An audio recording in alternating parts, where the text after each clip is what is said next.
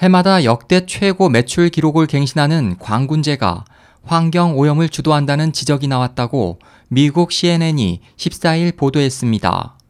CNN은 환경 독성학 전문지 환경과 분석 독성학 최신호에 게재된 내용을 인용해 중국 최대 온라인 쇼핑 행사인 광군제가 상품 포장에 사용되는 박스, 테이프, 에어캡 등을 통해 환경 오염을 주도한다고 설명했습니다.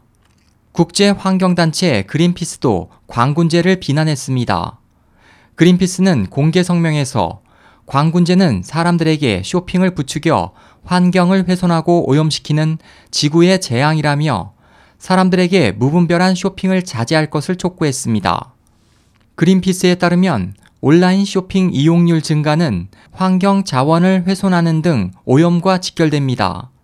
250억 개의 택배용 상자를 만들기 위해서는 500만 그루의 나무 또는 400만 톤의 밀집, 125만 톤의 펄프가 필요하지만 중국 내 재활용품 회수율은 20%에 불과합니다. 택배 포장에 이용되는 테이프, 플라스틱 등은 자연 분해되는데 최소 100년 이상의 시간이 소요돼 오랜 기간 환경 쓰레기로 남게 됩니다. SOH 희망지성 국제방송 홍승일이었습니다.